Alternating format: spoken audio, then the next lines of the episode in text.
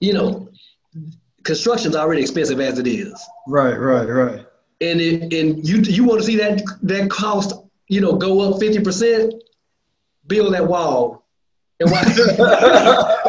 I'm just telling you, you know. so, so, so, you know. But all that being said, man, uh, I really, I encourage more people to get into this industry, dude, because, uh, you know, especially people that look like us, brothers that look like us, sisters that look like us, really need to start embracing this industry because, man, there are some wonderful, wonderful opportunities.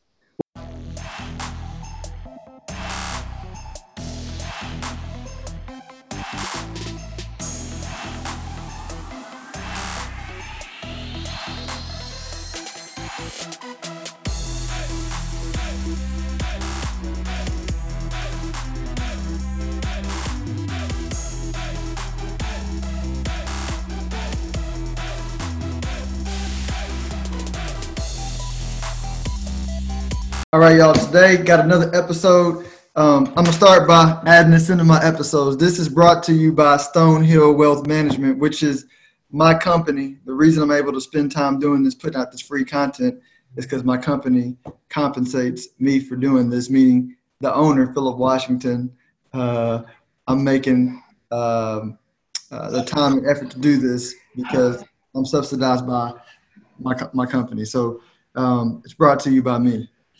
But today I have Jeff Postel, Postel Group, uh, and also president of the National Association of Minority Contractors, DFW, um, on the podcast. And, uh, and I appreciate you hanging out today, Jeff. Hey, I appreciate it. I appreciate it. And I, will make one quick correction. So I'm the board chair of uh, of NAMAC, and we board have a president, but I'm the I'm the I'm the chairman of the board for us. Got yeah. it. Got it. Okay. We have, yeah. a hard working, we have a hardworking president named Demetria Bivens, and I don't want to take her shine at all. she, will be, she will be all over me. And you get an email like, "Come on," she'd be like, "Come on, come on now." Come right. yeah. No. No. Well, I appreciate you uh, coming on board, man. Before we get into like the contracting business, how it works, um, how to get in, and once you're in, all, all that stuff. Let's let's go to how you got into um, contracting. First off, where where are you from? So I'm from uh, Lancaster, Texas, just you know south of Dallas, uh, which I now is like suburban Oak Cliff, you know, DeSoto Cedar Hill, everything. But yeah, I'm from Lancaster, man. So definitely from South Side, and um, uh, born uh, born in you know Dallas at Parkland, and so South Side kid. Yeah. Hey, were you there? Were you there when uh the road when the there? Because the road from Lancaster too, right? Yeah. No, I was there just before him. Yeah. Before yeah. Him. My teeth are a little bit longer.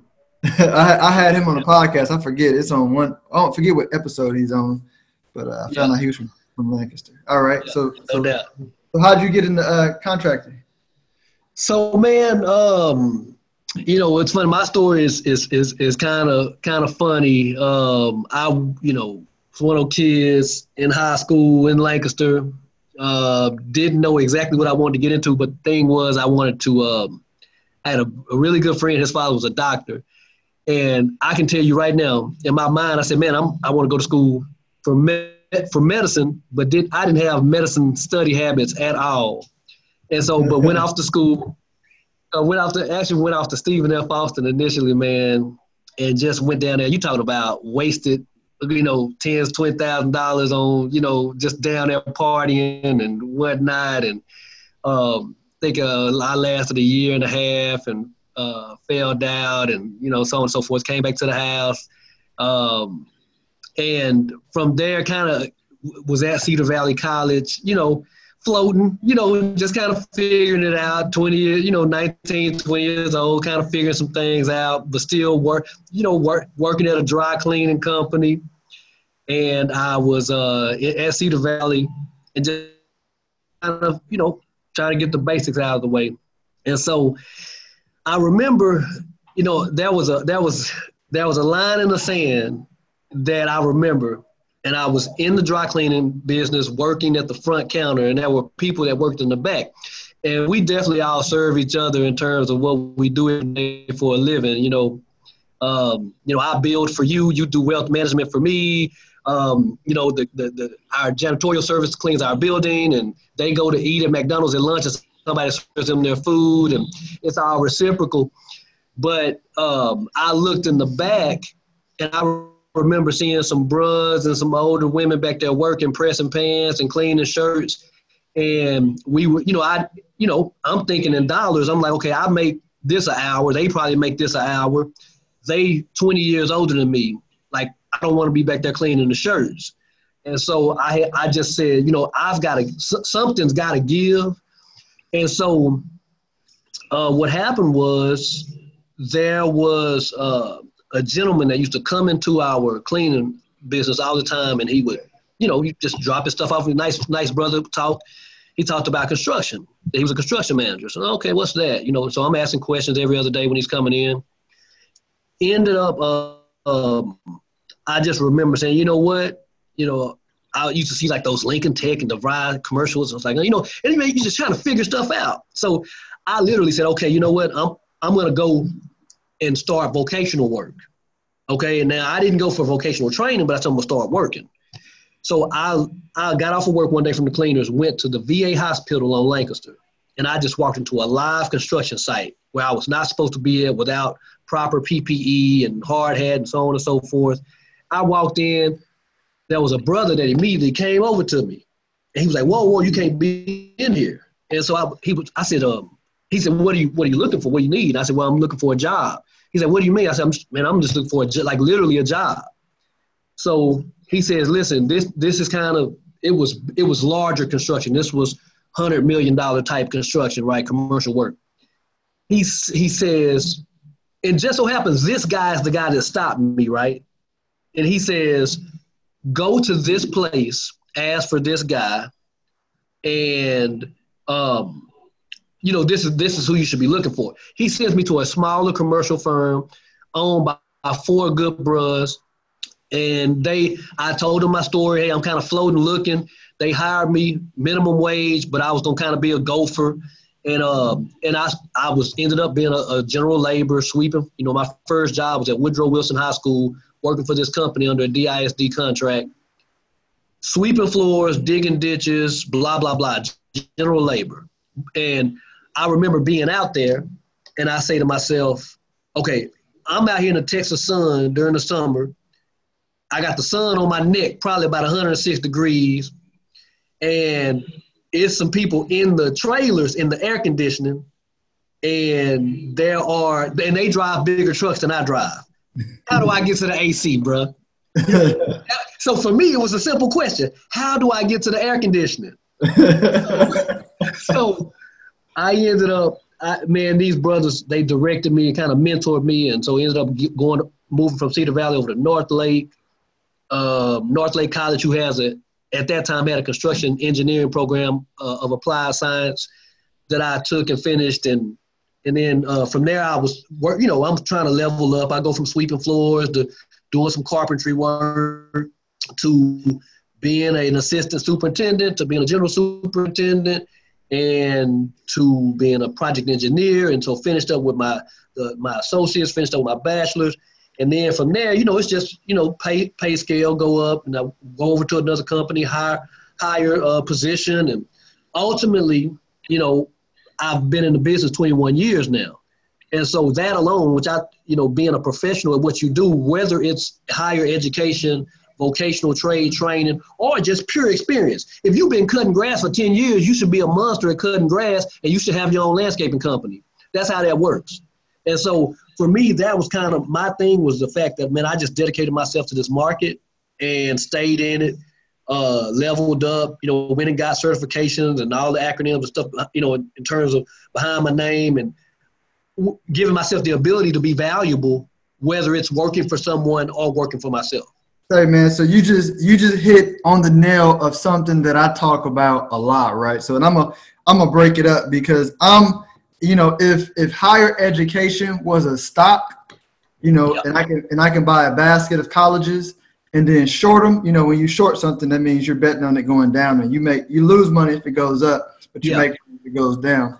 So yep. I would short it. I would short it because the value exchange is what you pay on average is um, uh, way too high for for what you get, right? Because yeah. you know, I, I think it was I think it was a window in time of American history where you could actually legitimately get upward mobility through education. I don't think the window was super long, but it was long, and people are still buying that. When I talk to people, I'm like, hey, what's always true is if you want to make money, right, doing what you do, you have to be on the right side of supply and demand. Meaning, correct. Meaning, meaning, do what nobody else wants to do. So I'll use an example I'm a fancy chief investment officer of my own investment company. Well, I got that from, you know, for, you know, eight, ten years selling somebody else's products and get, you know, and, and getting paid commission to sell products to learn the business, right? Then I took two years to go work at somebody else's investment advisory firm and yep. manage money alongside them and then for my own. Or if somebody says, hey, I want to be a um, work at Google and be a programmer, well, you have to learn how to code, which is stupidly, ridiculously hard. It takes lots and lots of time, right? Or if you want to, right. some of the some of the wealthiest people I know, and I know you know this, some of the wealthiest people I know are are like construction workers. Like people, you know, people like look down on the person cutting the yard or the person, you know, doing the roof, and I'm like, what y'all don't know is I want those clients over doctors. Like I would much rather have a construction client than a mm-hmm. doctor. Y'all have money the doctors have income, way different. You know what I'm saying? Way different deal. Yeah, yeah, yeah, yeah. So yeah. I'm I'm a huge advocate of what you're talking about, man. I think more people ought to follow your path, right? And, and you probably run into this, and I want I want to ask you about it. Do, do you? Um, I find the business owners that I know that are in um, contracting businesses, the hardest part um, is not getting the business; it's finding qualified workers to maintain the business. Is that, is that the case? Great. So this is the thing. Labor is one B, what I would call the problem one B. Problem one A is in commercial construction is capital and, and financing. It's cash flow. Hmm. So the commercial cash flow model is is the total, literally total 180 opposite than the residential cash flow model in construction. In residential, when you're doing a roof or you're doing some remodeling for somebody, typically they're going to pay. They're going to give you a deposit that's going to pay for half of your uh, half of your materials up front. Uh, residential new construction, that's not going to happen, but you're going to typically be on like weekly pay terms. Whereas in commercial construction, we are on 30, 60, 90 day type pay terms on the average project. So we've got to be able to cash flow our materials and cash flow our labor, uh, depending on kind of if you're a trade contractor or a general contractor. You've got to be able to cash flow your services. Um, and that is problem 1A in commercial construction. But labor is a kind of back to what we were talking about. Labor is a huge issue because what's happening is, you know, as our country has went through different, um, you know, pushes, whether it was the industrial portion of our company and then getting on into the, you know, tech age where that we're in now. Well, some of the people that we would call some of the, you know, smartest folks on this planet and in this country are not doing construction work anymore. They're doing tech. They're doing computer-based, IT-based, you know, type of jobs. Uh, and and so what's happening is it's leaving. It's left construction to be kind of even considered a third class, a third class type of uh, living, mm-hmm. which is totally false. Right. And so it's it's very important that people understand that number one, there are great, great job opportunities. And that's all the way from skilled labor side to management, executive to owning your own firm.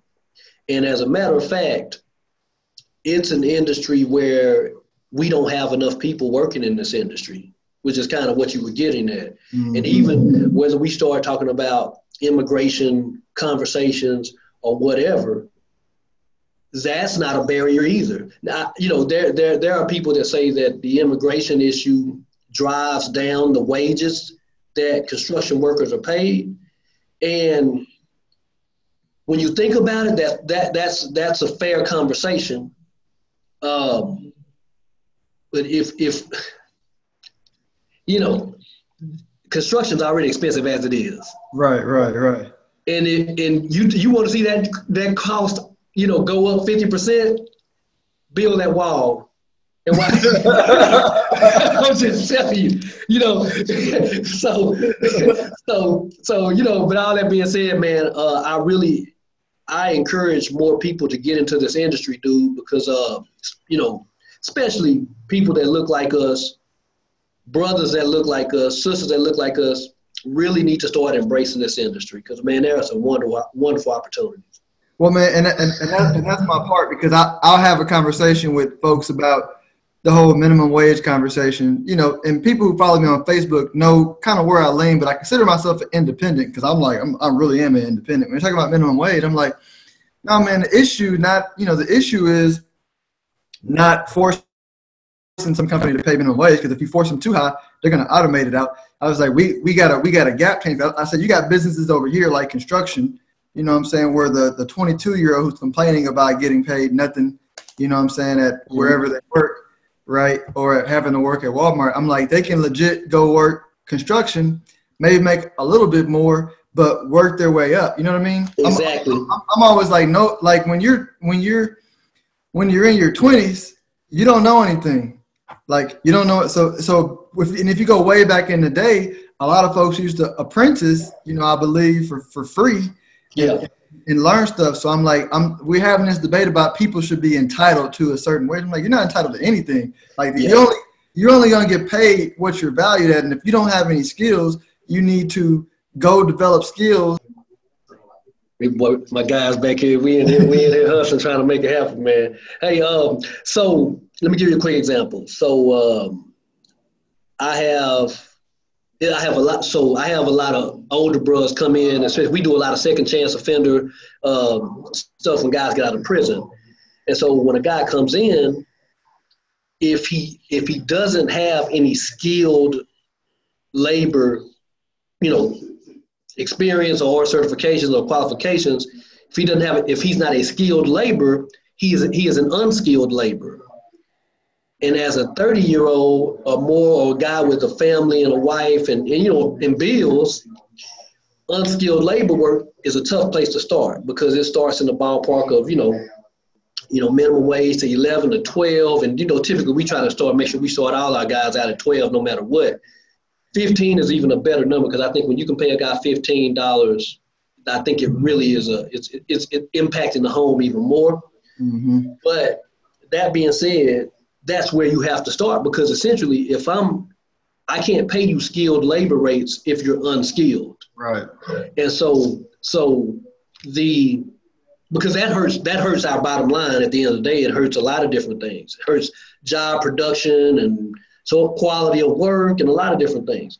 So that being said we you know if there if, if i have the choice of hiring a 30 something year old versus a 19 or 21 year old that I know they're going to make the same wage, obviously it's going to be that younger guy because he can, he probably is a little, uh, he's probably a little more equipped to take that less, that take pay, take that lesser amount and pay, and then also turnover is a big deal, you know, with us. Like you know, guys come in and then either child like when child support hit that twelve dollars an hour, feel like it's it's rough, you know. And so next thing you know, you know, and I'm trying to tell cats like, you know, that child support hit, like that's going that's that's going towards something. Like you gotta you gotta go on man up, you know, let that thing hit. But I get it, you know, a lot. So anyway, I think like you said, guys will go flip to Amazon for 15 bucks an hour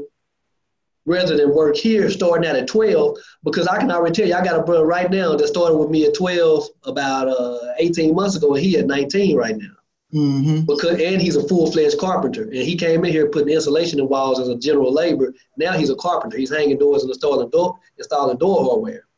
And so that's the transition that we want to be able to see from skilled to unskilled. When you go in and you're an unskilled labor, you're going to be paid unskilled labor wages. Mm-hmm. And so developing a skill is really, really important. But it takes you, if you don't have a skill, it takes you starting as unskilled right. and then to develop the skills. Um, a lot of these, a lot of the Hispanic cats that work for us and work for a lot of these construction companies, their dad taught them at 15. Right. And so I've got several father son combinations that work for me right now where the dad used to be the skilled guy and the sons were the unskilled. Well, now the sons are 25, they flip flop. The dad is now the helper and the son is the skilled guy. And so, you know, it, there, there's a man, there, there is a method to this madness. And I think the big thing is that it's like we all say in every, whether it's sports or this, that, and the other, um, trust the process. There's a process here, brother. We need people to trust, and we can really get back into this market. So okay, so going going back to one A. So as a as a contractor, is it is it almost kind of like you end up um, um, being more like a resource allocator? So I think of myself as an investment advisor as more, hey, I got your money, and I'm going to put it in an appropriate resource to help you reach your goal. That's basically like you know, once you're out of the labor and, and as far as Jeff's, you know, Jeff's job, your job is, hey man, we got these resources and here's how we best apply these resources so that we don't go broke. We can do good work. We can hire people. You're kind of like a money manager in a sense at the at the management level of contractor where you're not on the site. Is that kind of Right. Yeah. So, so in, in our, our, company, we actually have three different branches in what we do at, uh, in, in this particular company. And then there's another company that, that I own as well on the residential side. But so at Postel Group, we actually do self-performance drywall contracting. So what does that mean? We, when you walk into a schoolhouse, the interior partitions and the ceilings, we install those. We, we, uh, we frame up metal stud walls we slap drywall on those walls, and then we install the ceiling grid and drop the ceiling tile, and any installations that are uh, that are tied into the site as well. So we self-perform that in-house. So what that means is that we're we it's our guys, our payroll on the job site. And so yeah, absolutely, we're you know from a you know there's you know our ownership, myself, and then there's we've got project managers, we've got accounting, we've got you know, office management. So all, we've got marketing, we've got, you know, business development, all these different things within this construction. We're construction, but we are a company just like anybody else. We've got all these parts and pieces. And so, so obviously, you know, it goes from an office management level to a field management level to an actual skilled labor level. And uh, that's what that branch does. And then we've got our general contracting branch that is more of like a movie production company, except it's construction you know, what we do is we we uh, bid work from owners. We grab, we get the work as a general contractor, and then we sub out all of the parts and pieces: the plumbing, the electrical, the HVAC, the flooring, the paint. You know, we were subbing out and managing all of those uh, different companies, those trade companies, and we are managing the owner's money. We're managing the schedule to make sure that the job gets done on time and we're and obviously we're managing the money. We're making sure that it that the project uh, meets budget. And then a big thing is also make sure that that project is ran in a safe manner where everybody can go home every night to their kids. Hmm. Okay. Yeah. And so that and that third that third branch of what we do is actually heavy highway. We do some heavy highway retaining walls. Uh, typically, if you're driving down the highway, you look to your left or right, you're going to see, you know, sound what we call sound walls or panels or MSE walls or uh, retaining walls that uh, that are on the side of the highway. We do that as well. Okay. And so the National Association of Minority Contractors, what what is that organization? Or you know, for DFW, what what do y'all in that organization help contractors do? So at NAMAC, we uh, NAMAC is the oldest minority uh, construction av- advocacy group in America. Started in Oakland. Uh, and don't get me messing up the year that that that NAMAC was uh, started in Oakland, but we are the oldest advocacy group for minority contractors in America. And uh, what we do is exactly that. We advocate for minority owned contractors to, uh, to be included in the market, to, to, to get work in, in, a, in a bustling, booming construction market. Uh, construction is a historically white, male ran industry, like a lot of industries. And um, so, you know, you know, it is what it is, man. You know, there are historical prints on this market where it's tough, and it's tough for people to stop doing what they've been doing for what their families have been doing for hundreds of years, and what the market in this country has kind of instilled for hundreds of years. So, um, what we do is we help just remind owners and remind prime contractors that hey, there are good minority contractors and subcontractors around and available, and we want to make sure that we're putting our members. We take on members. We've got, uh, I think here in DFW, we've got 200 members, and we are in contact with 400 members or 400 companies, and we're making sure that number one, we're lining them up for opportunities that meet where they are in their business model right now.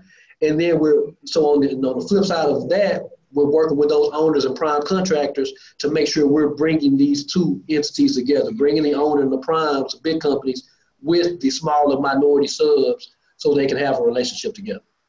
Okay, no, that, that that's good. And and do you see as America is becoming less white male dominating, there's more opportunities for um, contractors of all colors, shapes, sizes, and sexes?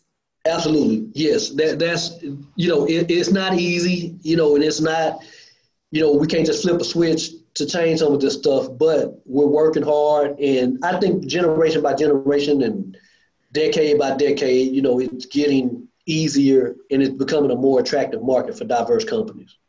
Okay, right. And and the cool part I think is like America hasn't really done a lot of infrastructure spending over the last decade or so, but aren't we starting to put more, money, you know, both sides I think are agreeing to put more money into infrastructure. Is that the case, or am I just reading headlines? Oh, absolutely. Yeah, I mean, with with you know highway work alone, I mean, you're talking, you know, just billions and billions and billions of dollars available uh, of work.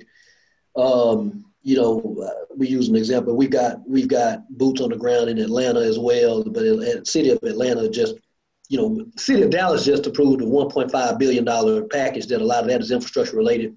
City of Atlanta just approved five billion.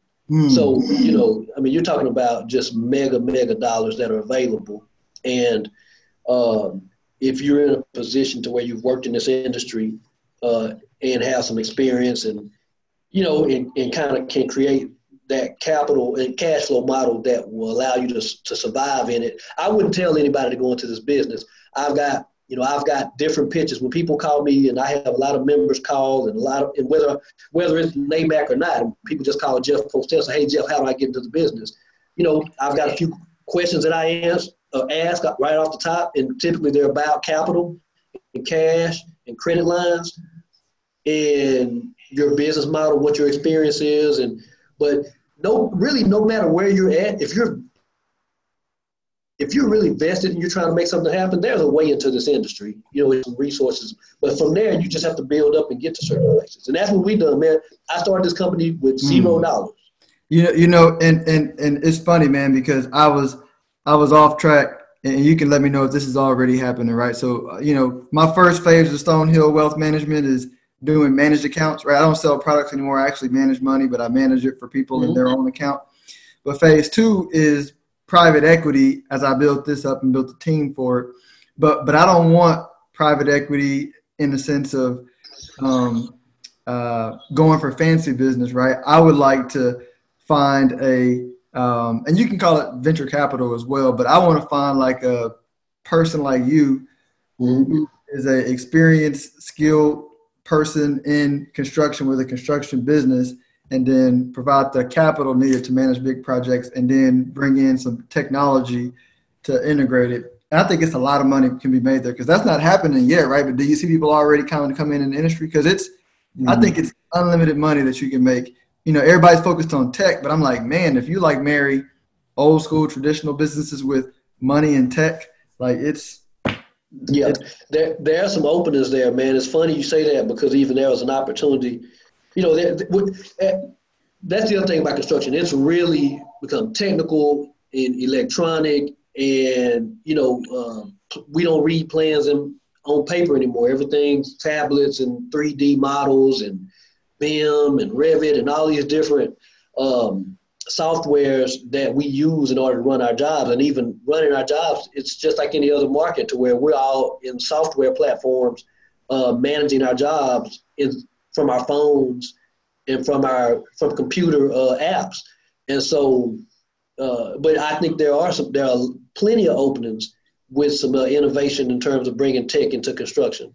What, what, why do you think, or, or, or maybe it's already happening, right? Because, you know, now my juices are going. I'm thinking about we, we ought to have more you know, and I think you do this, but more like in the high school, right? Because everybody in high school pushes kids to go to college. And again, I'm like, I don't think that's right for every kid. I mean, I right. think I think the the goal of the goal of higher education is to help you get a skill so you can make some money. And I'm yeah. and I'm always like, I think at at least there should be a 50-50 push of college and then skill vocational labor, like in the high schools, to say, hey, you can go be a doctor, but guess what? On average, you know, Mr. Postels, you know, those guys make more than doctors like over time. You know, putting in the same time period, same work, same skills, like yep. vocational vocational people like make money. The difference is I don't think the kids see it. You know what I'm saying? Like a doctor no, is, is, sexy, but I'm like, yep. you know, Mr. So, you know, one of the wealthiest guys in Cedar Hill owns a welding company. Yeah. Like, you know what I mean? Like welding. You know what I'm saying? Yeah. And I'm like, kids ought to see more of that because I'm like, if y'all want what y'all say y'all want, you don't gotta have to be an athlete. You don't you don't need to. I mean, you know you know you don't have to be a doctor. You don't have to be a financial advisor. Like you can go be and you can have an HVAC company and be yep. rich. You know, rich as heck. Yep, it's, it's it's the truth, man, and it's and it's a hard thing to to convey. Um, it's a hard thing to convey. I, you know, I'm kind of, I, I've been I've done a lot of had a lot of thought about this, and um, I go speak to kids on a regular basis, and you know, and and, and talk about what you're talking about right now, and um, and uh, you know, it's all like with kids, unless I pull up in a Range Rover, like I'm not getting that attention. you know what I'm saying? I'm not a Range Rover dude, you know. So, um, so I think we just have to kind of keep working hard. I always I talk to a lot of people about momentum, and I think the the you know, us as in this industry and then just us as people, period, momentum's a big deal. And if we just kind of keep doing well and trying to be successful, kids will see it mm-hmm. and you know there'll be a certain number of them that'll try to do it. And so we we do we want to reach out to more kids in high school. I think one of the things i was i served on the fort worth isd steering committee. And man i'm gonna tell you something. Large school districts in the past, especially in the 90s, in the early 2000s, they were very scared to uh, to tell a kid that they should go into construction because I'm gonna tell you something. What Mama thinks at home when a teacher says you should be in construction, Mama say, "Uh, uh my baby gonna be a doctor." You're not gonna tell my baby that they gonna be out there with a hammer in their hand. Like, dude, I'm serious. Like, this is an issue. Like, and then now, real talk, when a dude go to prison, he come back home at 28. That same mama calling me like, say, can you get my baby a job with a hammer in his hand? Uh-huh. Like, man, you know, he's that, that's what we needed him 10 years ago. Right. So, right. And, and, and, you and you think about it, and I think a, a lot of a lot of them get in trouble because they like, you know, they kind of like go to college and then they're not good at it and they feel like I'm a failure. I'm like, no, you're not a failure. You just weren't wired for it. You know what I'm exactly. saying? Like that was me. Yeah, I'm just like I lucked up and I was always good at school. I don't per se I don't uh, equate what I'm doing now with what I learned in college because what I learned in college, I, I had to unlearn some stuff. Mm-hmm. I just I just was good in school. Period. Like I just yep. was good in school. You know what I'm saying? But some people, and I probably think 50% of the population aren't. And so I think I, and like you said, I think we are having a conversation, but I'm, I'm glad we're also having this conversation because I think it ought to be out there more, man. More people ought to realize, yeah, money's out. I mean, because correct me if I'm wrong. Like if you think about all the, and I'm just gonna speak about black people out here because we're you know talking about black contractors. Mm. Out of all the people you know in DFW who are wealthy, like 90% of them that I know are in contracting. Is that the same with you? Um it's, I would say it's I would say it's less. It's some cats out here making some money. I don't know how y'all making that. You, you y'all out here making some money some different ways. I don't know about. It. But uh, but it's a lot of brothers doing well in construction, man. So it's it's, it's a lot of dudes doing real solid. Yeah, yeah, yeah, yeah. for sure. So um, I'll um I'll move to one more question before I go to the questions I ask everybody else. So so let's say let's say I'm a I'm you know you sold me I'm a young guy by going into construction. What's the first What's the first thing I should do? Like, how, where where should I start? So where I would start is, and are we talking more from from high school kid, or we what are we kind of talking from? Uh, let me let me let me make it contextual to maybe my audience. Let's say let's say they're like 28, you know, to 32, and aren't really where they want to go, but they're like, you know what? I know I'm a little late to the game, but I want to I want to get into construction. Okay, great. So the way the way that I recommend is that if you're a uh, if you don't already kind of specialize in something and like have wealth built up where it's not it, like if you're not looking to just jump in and own a company from day one, the way you come into this market is typically to go choose a trade that you feel like you may be interested in. And if it's a trade that requires a certification like mechanical, uh, which HVAC, electrical, plumbing, or uh, welding, or electronics, those all require certifications and licenses, okay, via the state. So what happens is you have you do have to go to a, a training school in order to get those uh, certifications slash licenses. And I would, you know, definitely recommend to do that. Grab those certifications. You will go into an apprenticeship. Basically, start working for somebody. Like we talked about earlier, between us two, start working for someone. Learn while you're getting that paycheck also make mistakes with their money. Like for real, like you know, and you're so you're learning the game. Once you learn to a certain capacity, you become a pro, and you have the option to open up your company just like anybody else. You know, and you know while you're working and doing those things, to be thinking about your personal uh, financial model, and you know that way credit and cash and things that allow you to open up your company because you're going to need some resources there, some capital. So the uh, the other side of that is non-licensed trades, concrete, masonry, flooring, painting, drywall, things of that nature. You don't have to have you. There is no certification. There is no license. That's just pure experience. So right now, if I told if a cat wanted to get into concrete, find a concrete company, go work for them. The first thing they're gonna have you doing is grunt work. You gotta take mm-hmm. you gotta take that. It is what it mm-hmm. is. It's like mm-hmm. going to college. You just got to take that. Mm-hmm. And so, but while you're grunting, you you know, hopefully in a couple of months you'll get a chance.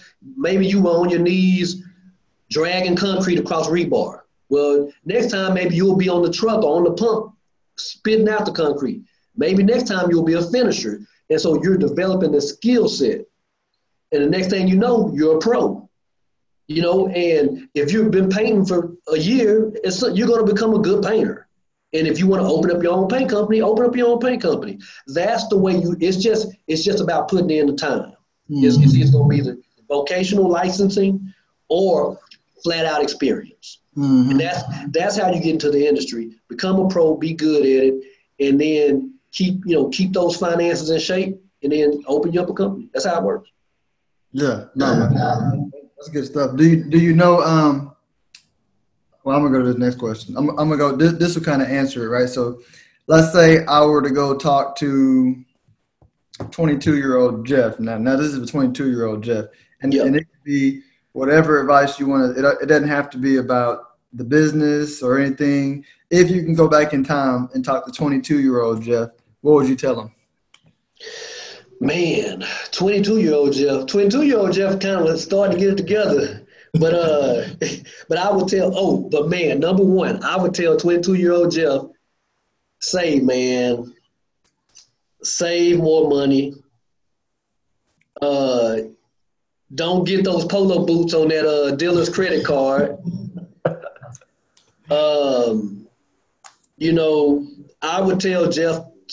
I would tell Jeff to be more financially clean credit clean. I would really be focusing on 22 year old Jeff on keeping keeping his nose clean on the finances, and then also doing some early uh, investing, whether it was real estate or some other things like that. Um, you know, like we, we all laughing about it right now because of the time of the year, but tax returns. Oh, man. say, man, don't go out, you know, don't go, don't go put no, um, you know, I wasn't putting 22s on them, but I was putting 37 inch tires on some. You know? so but don't go spend that money when you get them tax returns. Like you got to put that back, put that into something. That's yeah. you know, 22 year 22 year old Jeff and I will be having some serious financial conversations. all right, all right, for sure. So ne- next question is, um, what are the companies that you like to do business with, right? So these, and it, it could be on the business side or the personal side, but you do business with these companies and you are happy to do business with them? What, what are those companies? Wow. So on the business side, you know, man, it's AT and T, bro. Like you know, as as as frustrated as I am with them on the personal side, and when I call in the uh, customer service, um, I, I look, you know, AT and T is a AT and T is a good company to do business for as a business owner. Okay. Uh, and, and and if you if you have a business and as you're looking for owners, I would recommend AT and T. So we love working for them. Um, we also there's a I want to you know there's a company we work for here in Dallas. They're they're out of Arlington called Con-Real Construction. They're one of the biggest black-owned firms uh, in the United States. And um, man, you know, there's some great people over there, great owner. Uh, there's a mentor to me, and we love working for them. Um, and there are a lot of different construction companies we like working for as well. Um, you know, I think on the personal side, um, I don't know, man. I've kind of turned to a minimalist, and so you know, I pull the cord on certain stuff in my life, and you know, the closet ain't got but a few pair of jeans in it and some boots, and you know, so it's it's pretty pretty simple. I don't sp- I don't do a lot of spending outside of you know what we do for this company, but um, you know, I mean, I I'm a you know I'm an iPhone guy, and you know, little iTunes and. Okay. Uh, Got yeah. So, uh, so when you pull the cord, what do you what do you watch? Are you Netflix, Prime? I'm I'm I'm actually Hulu. Hulu. Okay. Yeah. Yeah. So I got the Hulu Live with the HBO plug-in, and I'm good. Okay. Okay. I wonder how I wonder how that's going to change. You know, with the whole Time Warner deal going through with AT and T, if they're going to like bulk up the Hulu thing or pull HBO off. I wonder how that's going to all play out. That'll be that's going to be interesting that's gonna be interesting. And I was able to live without HBO for quite a while, but then you know, you know, I, I brought you know really uh my Game fiance between my fiance needing to watch um Insecure. That's why I got I I literally got HBO just because of her. Like we was dating, I was like, I gotta get HBO. Hey man, no, I wouldn't have got it otherwise. I'm with you, man. I'm think I'm I'm I'm trying to I'm trying to get my wife to uh, drop a couple shows so we can drop DirecTV now. Yeah. And, and just have the Netflix and then the, the HBO package whenever that comes out because yeah, I'm like that'll be a better deal. All right, cool. So yeah. so you answer another one of my questions like what what do, what do you watch? The other one is where where do you get your news um, and information? Meaning, is it online, on Facebook, print, magazine, TV? How do you stay up to date on what's going on in the world? Say, man, even on the construction side, I sit on the fence. I was trained by the old school brothers. I stayed up with the tech game, so my software skills are solid. You know, my computer my computer skills are still solid. So I'm so I'm the same way when it comes to my news. I still get up and watch the news in the morning. And um, now I wasn't watching a lot of news, and I know there's gonna be some females out here that's gonna be a little upset with what I'm about to say. But I watch Channel Eight in the morning because of Demetria Obilor. Hey, me and you both. Me, I watch it. hey, my, my and, I, and, my wife knows I watch it. I watch it. You know. hey, it just is what it is. So, but no, I still watch the news in the morning, and then I still get a lot. I get a lot of news from Twitter. Um, you know, whatever come through. I don't really look at Facebook for news, but you know, if I'm just kind of boom, Twitter is really my news feed, man. Okay. Okay. And then uh, last question is, what are the top three books that you've read either recently or of all time? So the last three. So right now, I'm reading The Tipping Point. Um, before that, um, I actually read Larry Kemp's book I'm, and I'm a little late to that because that book came out a while ago. But I read Larry Kemp's book, The Secret to Success. There is no secret, uh, which was a great book. Man, I'm telling you, that was that book was so relatable to me. And Larry's just so relatable to me, man. Like, it's just it was amazing. I'm reading that book, like I'm like reading, and I'm like, yeah, yeah, you know, I'm kind of really like getting emotional because I was going through those same things. So between the tipping point was a great, which is a great read right now. It's about little things that can affect how little things affect big things um, Larry's book, uh, Secret to Success, There Are No Secrets. And I mean, I am slipping on the book I read before that.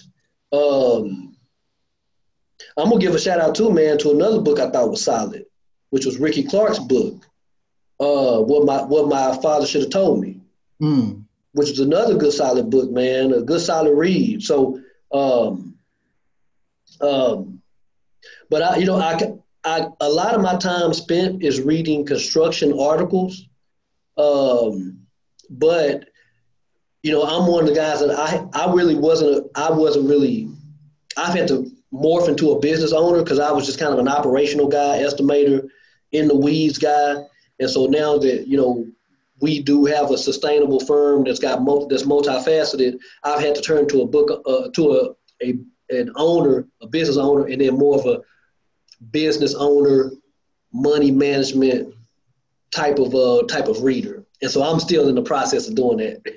Got it, got it, got it. Yeah.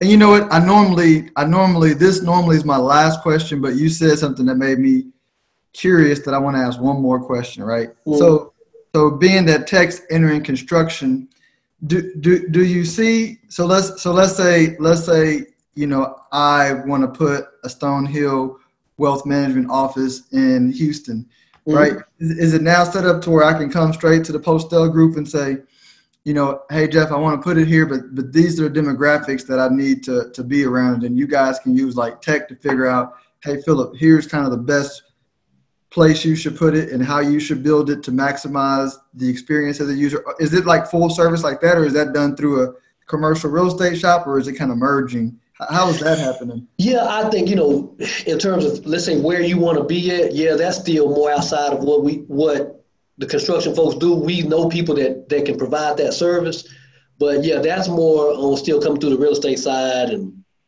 um, but when it comes to you know designing and developing, you know, your firm, your your building, whether it's a new build or a remodel, we're able to do all that stuff via tech to kind of give you looks before the first piece of dirt has been moved or before the first dim wall has been demoed in your in your remodel, uh, where you can do you know 3D walkthroughs.